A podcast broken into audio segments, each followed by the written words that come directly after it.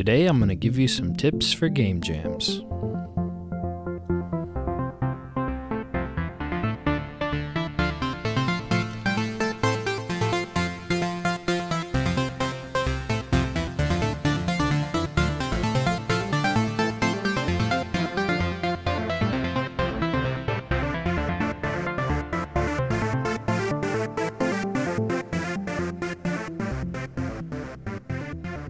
How's it going, everyone? Um, welcome to the 16th episode of the Game Dev Field Guide. I'm your host, Zachavelli. You can find me on Twitter and Instagram at underscore Zachavelli underscore, and I would encourage everyone to join our Discord. Um, the open invite link is in the show notes. It's also in my Twitter bio and yeah, it's a great place to uh, come and learn and share with others about the uh, craft of game development. Speaking of the craft of game development, let's go over to the Game Dev Challenge. The Game Dev Challenge is the part of the show where uh, I give you every episode, I give a prompt, and then you guys send in your submissions on the Discord. Um, and it's a good way to kind of get some reps in on game development, whether that be through game design ideas or actually making sprites or whatever. It kind of depends on the prompt. But last week's prompt was a game design prompt, and it was about designing and giving your elevator pitch for a melee combat system. And the Game Dev Challenge for episode 15 was kind of a tight race, um, but there are two front runners um, and that would be Yarnscald and Dot Ico. So I'm going to read both of their submissions. Let's start with Yarnscald. I hope I'm saying that right. But anyways, it was a short idea, but I think it was a it's an idea that sounds like a lot of fun. And so Yarnscald's post reads A PvP combat game where you control the arms with buttons. Think QWOP except with axes and swords. If you don't know what QWOP is, um, I think it's free online if you want to go play it. But it's a game where um, you control a sprinter, uh, but you literally control like his thighs and calf muscles with buttons, like on both legs. And so you have to like contract the muscles right to get him to walk. And it's always fun and always kind of like a goofy. I guess you could call it like a running simulator, but I don't know. It's it's incredibly difficult and goofy, but uh, it's also just like a lot of fun. And I think like a party um, PvP combat game where you had similar mechanics uh, with the QWOP buttons and you had axes and swords, your arms would kind of just be like flailing wildly with with sharp swords and axes. I think that would be um, like a really fun party game. I don't think it would get too serious with the actual like depth of the melee combat, but if you're playing QWOP or a QWOP like game, uh, you're not looking for depth, right? You're just like trying to have fun. And I think this is a really awesome like party game idea. Although, I mean, for me personally, you'd probably have to turn the self collisions off with the axes and swords because I feel like you would be accidentally stabbing and slicing yourself a lot. But yeah, as a sort of like short experience and a um, PvP party game, I think there is a lot of fun to be had there.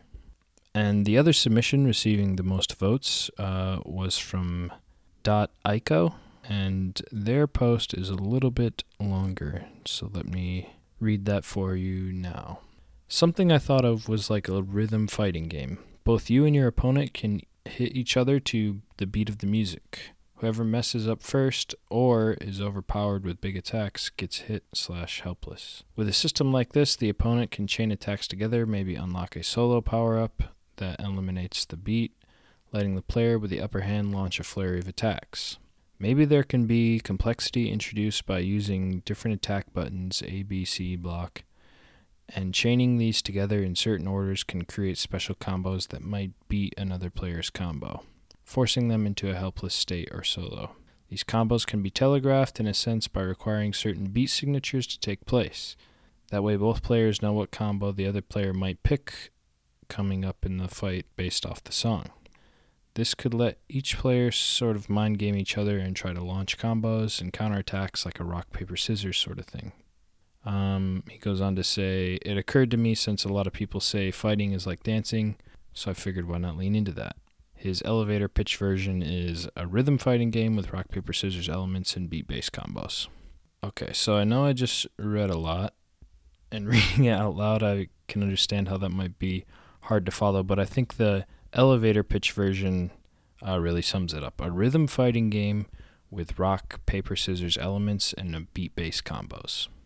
So to me, this is like a, I guess this would be like a competitive fighting game mixed with like uh, almost like Guitar Hero. I really like the mind game um, idea or mechanic, or anytime you can sort of make deeper mechanics by having sort of feigns and fakes, especially in competitive games. Um, that's a really good way to get some more deeper gameplay out of your mechanics. And honestly, in most competitive games, that might even evolve as emergent gameplay. Um, it's certainly something you can encourage, but I think in all competitive games, the first thing people are going to do is like directly compete with each other, right? So let's just say it's a fighting game. The first thing they're going to do is just beat the crap out of each other. But after they do that, then the emergent gameplay is going to kind of come out, and then they're going to learn like, hey, if I fake here, then I, you know, it gives me the upper hand, and you can design your game to really encourage this kind of uh, emergent, sort of more strategical gameplay, and I think that's what Dot .eco is getting at here with the combos. Having the combos based on what time signature the song is is actually a that's a really sweet idea, especially when you consider like the rhythms for a song in like three quarter time is different than a rhythm in four four, right? So like three quarter times is like a waltz, I think. That's like one, two, three, one, two, three. Where four over four is like a normal song, or it's the most popular one where it's like one, two, three, four, one, two, three, four. So yeah, I can see how that could develop into like getting both the players in that rhythm. But yeah, I think this idea is overall pretty complex and hard to sum up, um, and like get the whole picture uh, in your mind. And so, although there's a lot of complexity in his post, I really think the if you're like giving an elevator pitch, I think the best way to sum it up is exactly how .eco did, which is a rhythm fighting game with rock paper scissors elements and beat based combos. So yeah, those were the two highest uh, voted submissions for episode 15's Game Dev Challenge. So congrats to Scald and .eco for winning the episode 15 Game Dev Challenge. For this episode, um, the prompt is going to be kind of an unorthodox one, and the prompt is really more of a call to action. Um, for the next Game Dev Challenge, I want you to contribute in some way to the Ludum Dare 47. I should point out, I'm going to talk about Ludum Dare 47 uh, a whole bunch in this episode. I should point out, in no way are they sponsoring the show, and I'm not getting anything out of having sending you guys to it. I just think it's um, really good for you as a game developer to participate in game jams. And the Ludum Dare 47 is upcoming um, October 2nd through the 5th. And I'm just making a big push right now to have a lot of people from our community participate in it. Because uh, I think it would be fun to have kind of a collective participation. And like I said, it's one of the best things you can do to get better at game development. So, yeah, after you listen to this episode, you'll have some tips for participating in game jams. And for the next Game Dev Challenge, um, you can just show off your contribution to Ludum Dare 47. And it doesn't have to be an entire game. Of course, that's what the game jam is. You're trying to make a game. We'll talk about that in a second. Um, but like I said, your contribution doesn't have to be a whole thing. If all you have the time to do is make a sprite that deals with the theme of the game jam, or uh, maybe you just want to submit your idea for a game and do like a game design type submission. Whatever you can contribute, I would encourage you to do so. Uh, because you're just getting those reps in and you're getting better at game development. So, with that, let's uh, go over to the body of the episode. So, today's episode is on tips for game jams. Um, I'll start by explaining what a game jam is for everyone who doesn't know. A game jam is a competition or challenge uh, to try and make an entire video game from scratch in a small amount of time. Usually that time is 48 hours. In my opinion, it's one of the best ways to get better as a game developer. And I should point out that I didn't have this opinion until recently in my game dev career. I used to kind of look down on game jams um, and thought that sticking with like one long term project was better. Sort of the kind of mindset that like you should just be super dedicated to your long term project. And if you were going to like grind out a game in 48 hours, why wouldn't you just grind out like a big chunk of your long term project out over a weekend? And so I guess I kind of saw game jams as a distraction from like my main projects. Uh, but I participated in my first in 2019, and I realized that game jams have a ton of power for developing you as a game developer. And that power comes from the fact that it puts you in an environment where you have to capture and execute on your creativity. What I mean by that is that when you aren't under a time limit, your creativity can kind of just endlessly flow, and that can be for better or for worse. I think one of the easiest examples of this is something that we all struggle with, which is scope creep. Uh, and that's the kind of idea that like you keep adding features to your game and like the scope of your game, the features included in your game, uh, like balloons to such a big project that you can't finish your project because you just keep adding and adding and adding things. And really, it ends up, you would think like a game with a ton of features is actually a really good thing, but really what it ends up is being like a super convoluted and complex idea uh, where like half the features don't really interact with each other, and it can just feel really clunky having that much stuff like jam packed into one game. And so when you're in a game jam, obviously you have a very short time to complete the game. And managing your scope and keeping your features as tight as possible is like one of the most important things uh, you have to do. But let's get back to this flow of creativity idea. I hope you can see how that would fit into your scope. Right, when your creativity can just endlessly flow, your scope just gets crazy big. And that kind of works in the reverse too. If you're too restrictive with your creativity, then your game doesn't have much meat to it. So you got to kind of control this scope uh, so that you can jam pack as much creativity and cool stuff inside a project that you can actually make. And this is a major key to becoming a good game developer, um, being able to control that creative flow. And this is why I think game jams are so uh, valuable is that they force you to practice this skill and uh, you have to be able to control and guide the creative flow in order to design and make a game in 48 hours and this is true for both extremes right if you like i said if you go too crazy with the features and the overall game, then your scope's going to be too big. You won't be able to complete it in 48 hours.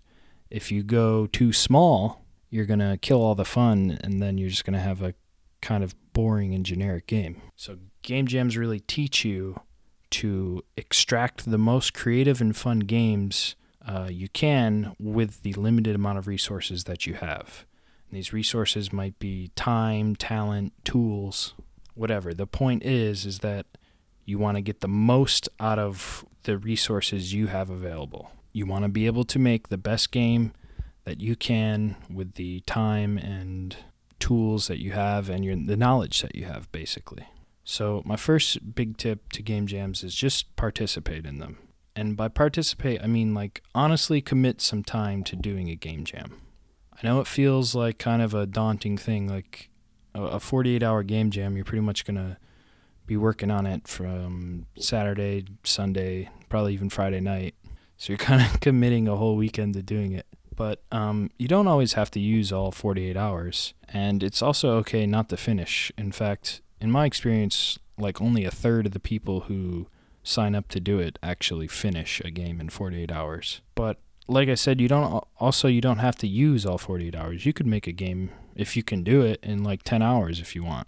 A lot of game jams have like a team element, so maybe you only have uh, like four hours, like a Saturday morning that you can contribute. Well, try and find some other people who need someone on their team. Maybe you're a good programmer. Maybe they need someone to program a feature. Maybe you're an artist and you make some sprites. The whole point of the game jam is just to get better. So basically, if you participate at all, even if you don't finish, if you don't have enough time to do the whole thing, the goal is just to get better. And by honestly committing like a chunk of time to it, I promise you will get better. Speaking of goals, I think going into a game jam, um, you should set a goal for yourself and what you want to get out of it. Of course, the cool part about a game jam is you have to do everything. You have to make it all in one weekend. So you get to learn a lot of different things um, or maybe practice skills you already know how to do. But I always try and set a goal for myself, like uh, the last game jam I participated in.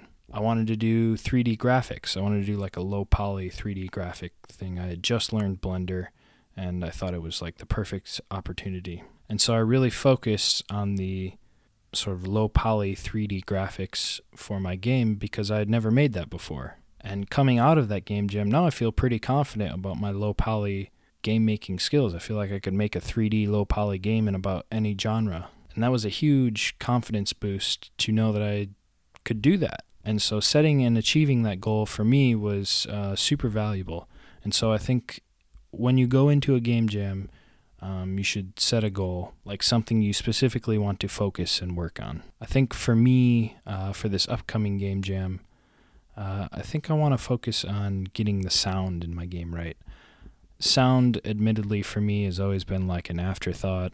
And yeah, if I have one goal for this next game jam, sometimes, most of the time, you don't even make it to sound because I don't know, I feel like it's the first thing to get cut. We'll talk about like cutting things and features later, but sound is like the first thing to get cut for me just because I like grew up playing on a laptop with broken speakers and so I I played video games without sound for a long time and so yeah, I don't know. I guess I'm just kind of used to it, but I think sound could make it go a long way. So that's what I'm to try and do. I'm going to try and uh, really sharpen up my skills so that I can make a game and have a time slot allotted for adding sound and doing some cool sound effects. Probably with my mouth or whatever I can record, but getting some sound effects into my game. That's going to be my goal for the next game jam for Ludum Dare 47.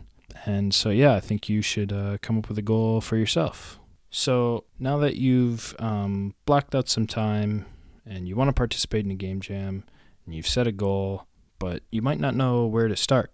And by that I mean you might not know where to find a game jam or how to participate in one or whatever. But the good news is that there is always some kind of game jam going on. Um, itch.io, which is an indie game platform, uh, it's a website.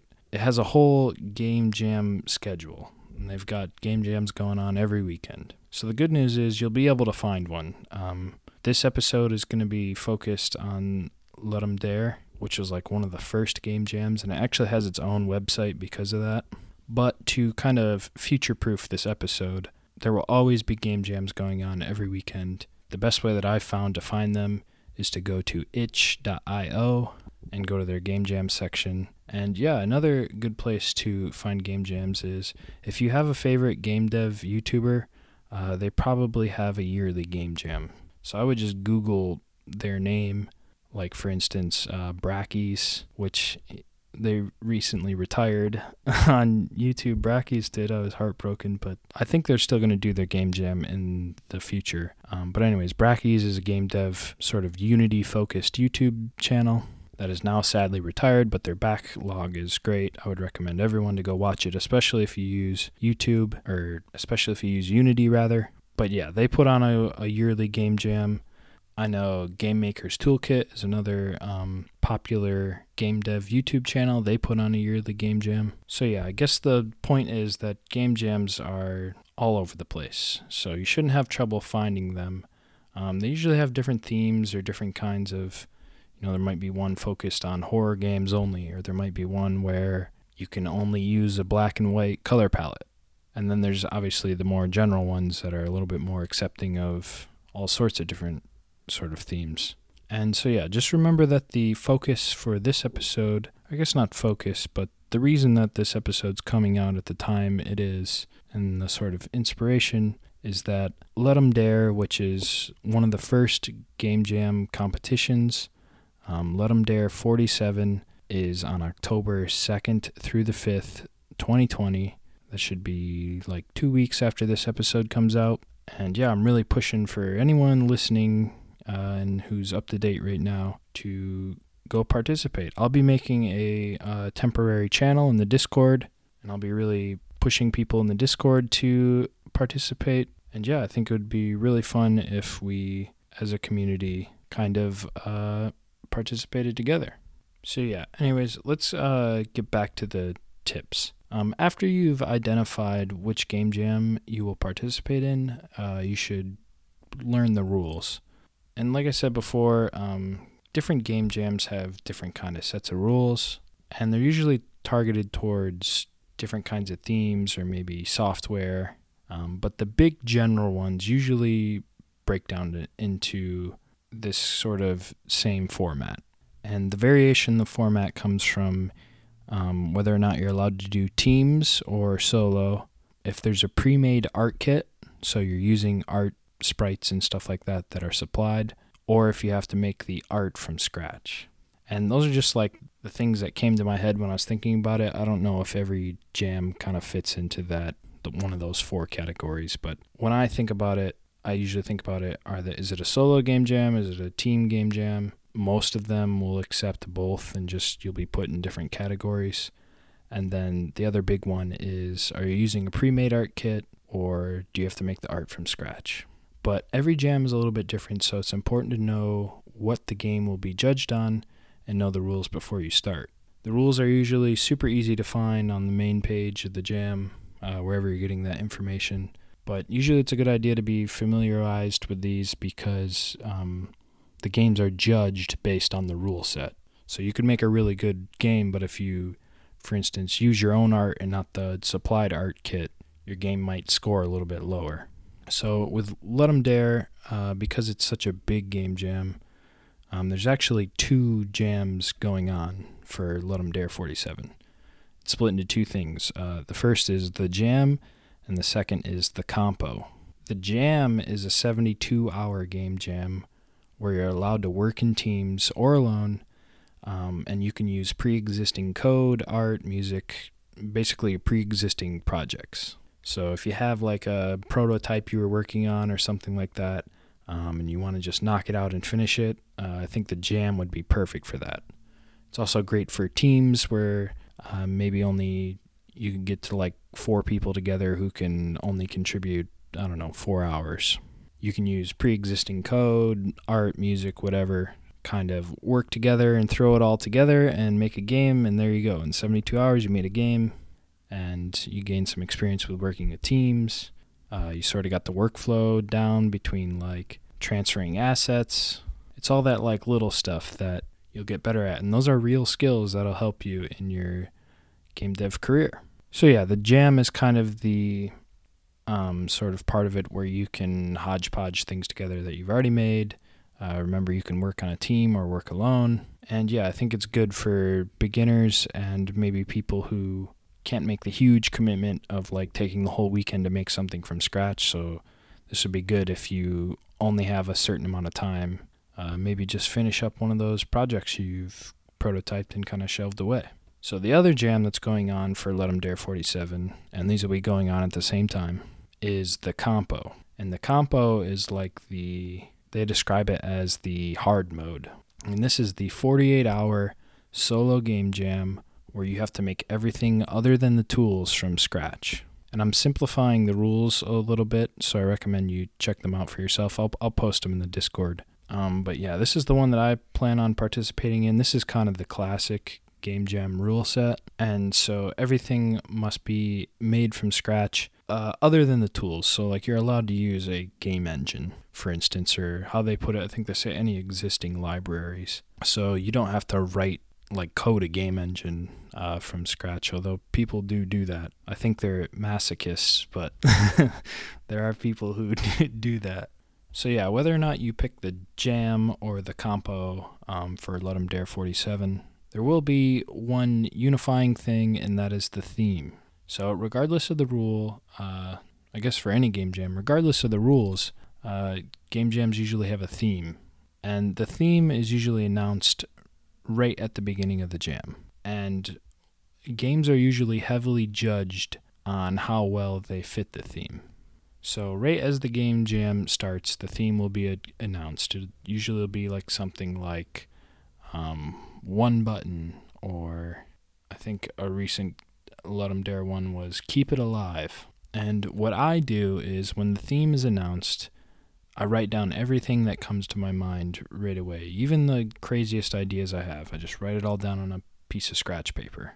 I usually try and think of an idea that reflects the theme through the gameplay. So obviously, for one button, the theme, um, that's pretty easy. But uh, I'll just say the most recent um, game jam I participated in, which was the Game Maker's Toolkit 2020 jam. The theme was out of control. And so I wrote down all my ideas, and one of my ideas was this game Plinko from The Price is Right, which, if you are younger than 75 and don't watch The Price is Right every day, um, Plinko is like you take like a hockey puck, and there's this vertical board with all these pegs sticking out, and you drop the hockey puck and it bounces all over the pegs, and you're trying to land it in like a slot that has a bunch of money uh, if you land the puck in that slot, it gives you a bunch of money. And basically, the puck just bounces wildly out of control, but there is some strategy as to where you place the puck. And I think the amount of pucks you get is based on like a money game that you play prior to it. But, anyways, when the theme Out of Control was announced, that's like the first thing that came to mind. And I eventually adapted that into the game I made for that game jam uh, called Bomber's Pass. And this is where you take some bombs and put them into like hoppers along a steep hill. And down at the bottom of the hill, there's a highway, and army trucks are going back and forth. And you got to try and hit the army trucks uh, by bouncing the balls, the bombs rather, down the hill. So you fill up your hoppers with a bunch of bombs, and then you see the trucks coming in the distance, and you got to open up the hoppers, and the balls bounce down the hill, and they bounce off things and each other, and they blow up the trucks. Um, there's also like pedestrian cars going by, and you are trying not to hit the cars. And so, yeah, this kind of fit the theme of out of control um, through the gameplay by you don't have direct control over the bombs. Uh, you're not really guiding them. You're just sending them down the hill, hoping that they you timed up the bounces and everything right, um, so that they hit the army trucks. But yeah, anyways, that's an example of how you might match the theme through gameplay. That's not the only way to do it, though. You could also match the theme through something else, like the graphics or the story or even the music. The reason I do it to the gameplay is that I like to play to my strengths. And that's my next tip. Um, in a game jam, you want to leverage your strengths as much as you can. I try to use the good old 80 20 rule. 80% of the game is stuff I know how to make and make well and stuff I've done before and the other 20% of the game is stuff I've never tried or things that I have tried but I know are a little more risky. So, yeah, you want to play to your strengths. If you're an artist, uh, maybe f- focus your game on the art side of things with respect to how it fits the theme. Uh, if it's a team game jam, this is even better because then, you, you know, usually artists team up with programmers or something like that. Everyone can kind of contribute their strengths and then you just use each other's strengths, and then you can have a pretty solid team and a pretty solid game. But yeah, a game jam isn't the time to like do something you totally have never done before. Although if it's your first game jam, I mean, sooner or later you got to do something you've never done before. So don't let that scare you away if it's your first one or you feel inexperienced or you feel like you don't know how to do everything to complete a game. Um, the only way you're going to get to the point where you do is if you try. So, yeah, but if your goal is to like really compete in the game jam and try and score high, you're going to want to play to your strengths. So, another good tip and a very important tip is that uh, you should make a schedule and a plan. And I know this sounds like a like duh, but when I first participated, the first game jam, I didn't finish and uh, it's because I did not have a schedule or a like concrete plan. I just kind of like wandered through the development, uh, through the duration of the jam, and the deadline really crept up on me. And before I knew it, I had an incomplete game and the deadline had passed. So having a schedule, like a rigid schedule and a plan, uh, will exponentially increase your chances at finishing a game. When you fall behind schedule, and you probably will, uh, don't be afraid to cut things to stay on schedule. A completed game with a small scope does better, and I think you learn more than an unfinished game with an ambitious scope. That kind of goes back to the idea of the most, or one of the biggest skills you learn from this is scope management. Um, I think another one is planning and scheduling. And yeah, I think having a good schedule and plan will help you manage the scope, and you will learn way more if you complete a game A to Z than uh, just put in a bunch of features into kind of a weird, ambitiously scoped game that doesn't get finished.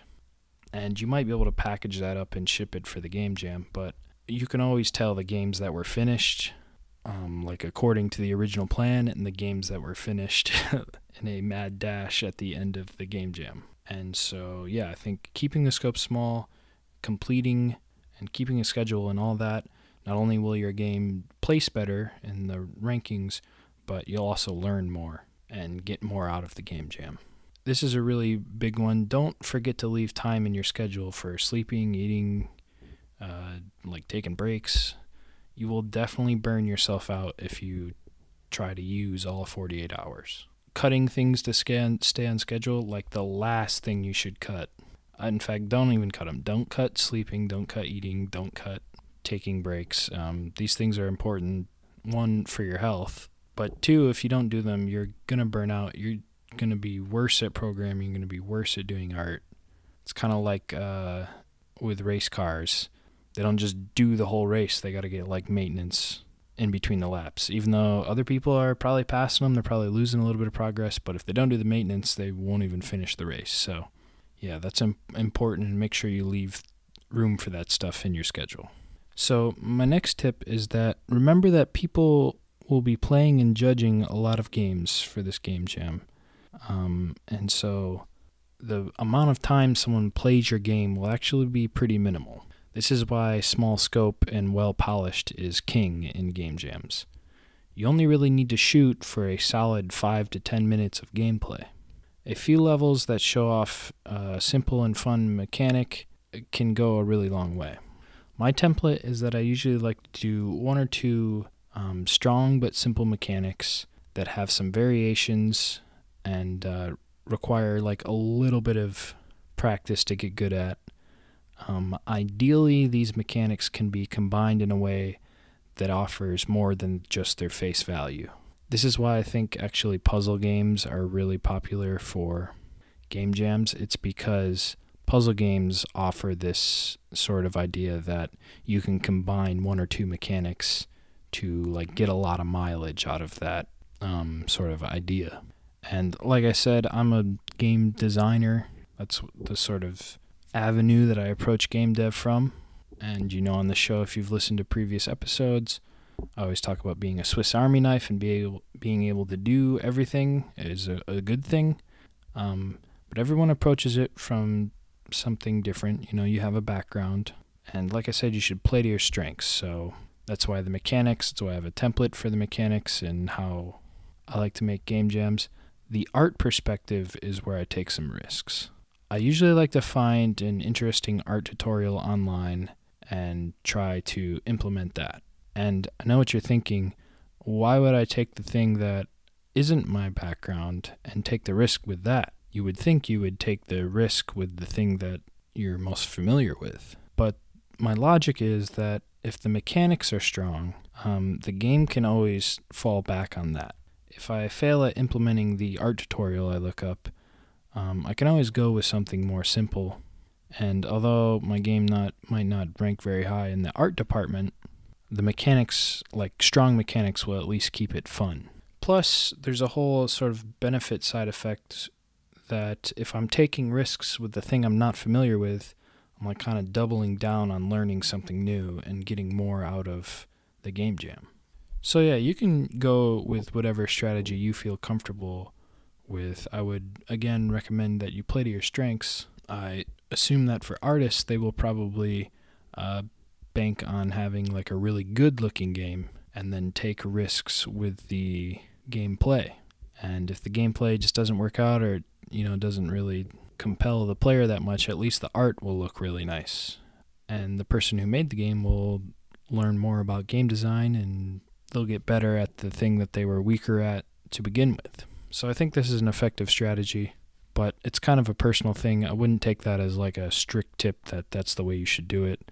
Um, that's just the way that I look at it. I like to take risks on things that I already don't know too much about. Speaking of art, um, like I said, when I do it, I like to look up an art tutorial online and try and implement that. And if that doesn't work out, uh, I take it to something more simple. And you can still make a good looking game with simple art. I recommend you listen to the Game Art for Non Artists episode to learn more about that. But art is important, um, and the way your game looks is important because it'll determine how many people click on your game uh, to judge it. So don't just like totally throw art out the window and just count on like a solid mechanic uh, to carry your game all the way through. Remember, game dev is about the melding of all these different crafts. And so you got to be good at programming, you got to be good at art, you got to be good at sound design, you got to be good at a bunch of things to put together like a whole complete game. And game jam games, because they're done in such a small amount of time, often have holes in these sort certain areas. But the best game jam games can pull off everything in some degree or another. So not everyone's expecting like a beautiful game with uh, super deep mechanics and impressive technical specs and all that. Um, but just make sure you're doing the best you can with each of the sort of things that go into your game. It's really easy to tell when you're playing a game jam game what was done as an afterthought. In fact, it's really easy to tell when you're playing any game what was done as an afterthought.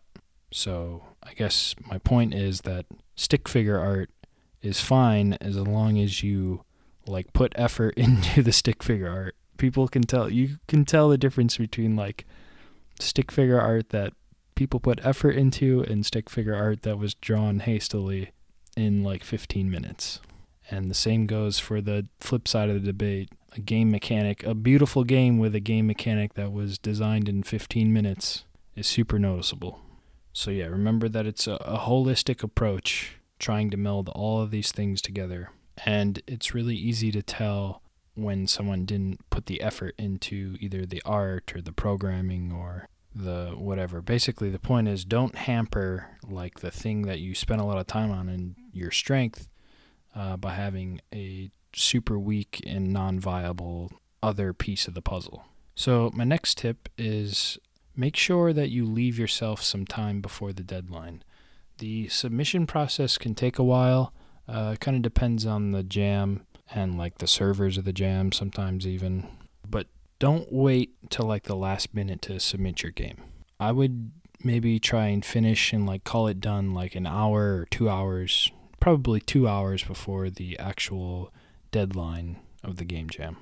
This will make sure that if you have like any bugs or anything, uh, any problems with the submission, you have plenty of time to do that. And once you get it submitted, then of course you can, like maybe you find a bug after, you can resubmit. Remember from the polishing episode that the polish should be a pretty considerable part of your schedule. So hopefully you're not finding bugs after you submit it, but I think it's better to submit uh, maybe a little early and know that you made the deadline and rather than like spend your whole weekend making a game and then not make the deadline because you were like typing the description on the submission in the last 10 minutes that would be really frustrating. So yeah make sure you leave yourself enough time for the submission. After the game jam's deadline passes um, the judging phase will start it usually lasts like a week or so, and you should know that it's polite and will make you better if you play and judge others' games. Usually, how it works is there's like a small handful of judges who determine like the top 20, but to narrow it down from there, everyone's input is taken. Every jam's a little bit different. I think actually in the Ludum Dare, it's just everyone's input and there is no like panel of judges. But for some of the other, especially the ones that are like sponsored by a YouTuber or whatever, they'll usually have everyone narrow it down to like the top 50 and then they'll pick their favorites. But, anyways, for pretty much all game jams, you will be allowed to judge others' games. And it's polite to do a lot of them, or as many as you can. And remember, it's kind of expected that you're only going to spend like five or 10 minutes with each game, right? Because everyone's trying to get as many grades in as they can.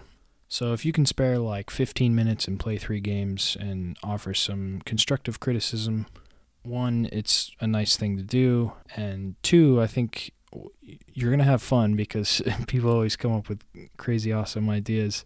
Um, you're gonna be impressed with what other people can do, and you're gonna learn from playing other people's projects.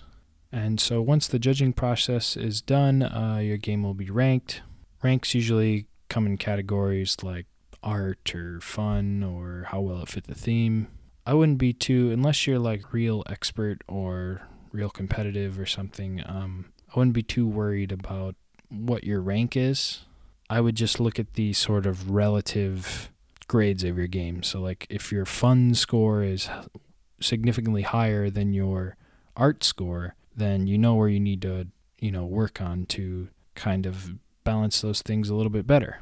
Like I said, remember it's a holistic approach to game dev and so you kind of want all of those things relatively the same. Ideally, your fun and art score would all be together. That would mean you were a pretty well rounded game dev and you made a pretty well rounded game. And at the end, after you have your scores and um, you've done the game jam and all that, um, that's even if you didn't finish actually, you're going to get to this point where you want to reflect on your game. Um, you want to look at the things that you did well and maybe you didn't do so well. And most importantly, you want to know why um, things went well and why they didn't go well. This is where you're going to get a whole lot better by sort of acquiring this information. Hopefully, others will have left you some criticism about your game, and you can go back to the Getting Better episode uh, to learn about criticism. And maybe sometimes you want to take criticism, sometimes you don't. But usually the game dev community is pretty cool, so you won't find criticism that's unfair or just mean. Pretty much everyone understands that we're all doing this to get better, so there can be a lot learned from other people's comments on your game. So I know I just said a lot. I'm going to quickly summarize it all up for you guys. Um, game jams are a great way for learning how to control your creativity and get the most out of your skills when you start, you should set a goal for yourself and what you want to get out of the game jam. Um, give it your honest effort, and I promise you will come out a stronger game dev than you were when you started.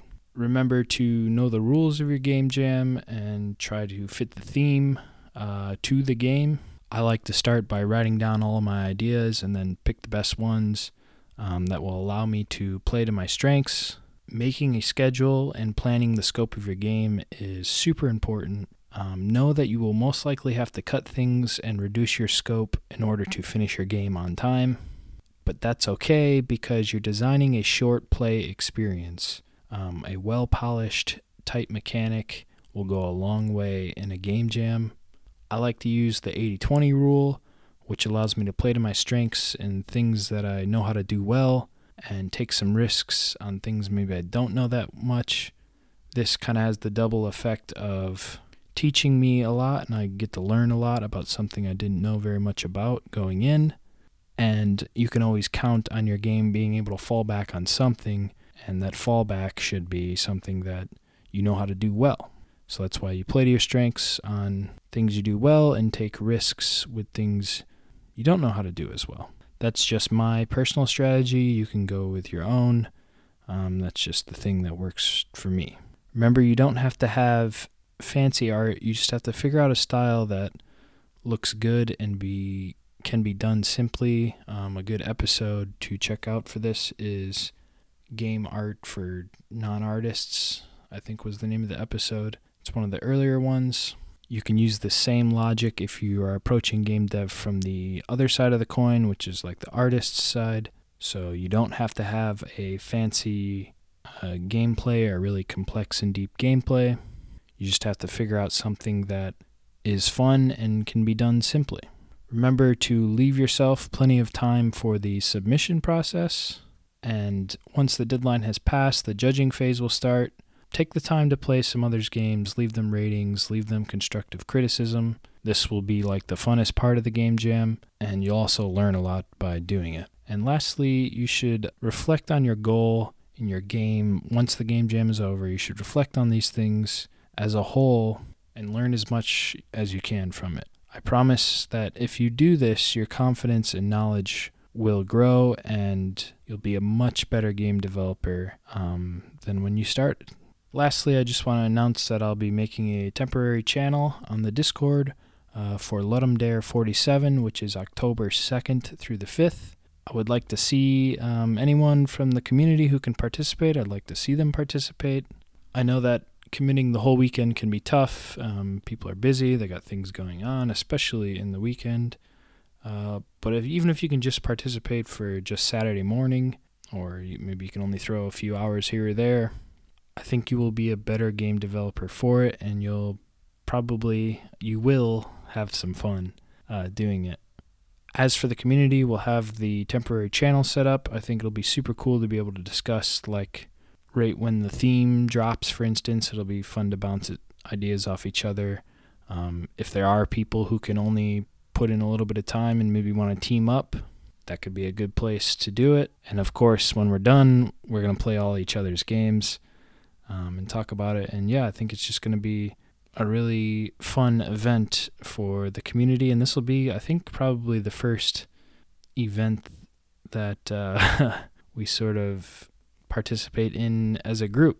I'm kind of laughing because I've never uh, put together like a group participation thing. So I hope I'm doing this right and making it easy for people to do, but I'm sure we'll figure it out. So yeah, I think this is going to be a really fun thing for the community to all get together on. Remember that the Game Dev Challenge is to contribute in some way to Ludum Dare 47. Um, even if you can't participate fully, just listen to the theme or read the theme. I'll post the theme on the uh, temporary channel and write your idea out for a game. Uh, make some sprites, uh, some music, whatever you can, whatever way you can contribute like I said, if you're looking for the quickest and best way to get better at game development, look no further than game jams. And if you're looking for the funnest way to do a game jam, I think it's to do it with our community on the Discord. So, yeah, look out for that uh, temporary channel in the coming weeks. So, with that, I'm going to end the episode. Um, the next episode, which will come out right after the game jam ends, uh, that will be October the 7th. It'll be quick tips number three. There'll also probably be a pretty strong element in there talking about the game jam, sort of lessons we learned, and I'll probably talk about some other people's games, uh, especially people from our own Discord. So look out for that one. That one will be interesting. Um, if you want to reach out to me, the best way is to join our Discord. The open invite link is in the show notes. I'll also be in my Twitter bio if you want to follow me on Twitter. That's at underscore Zachavelli underscore. It's the same handle on Instagram. And yeah, I love talking about game development. So anytime you want to reach out, I'm all ears. With that, I'm going to sign off. I have been Zachavelli. I wouldn't be here if it wasn't for Brackeys. And I'll see you guys next time.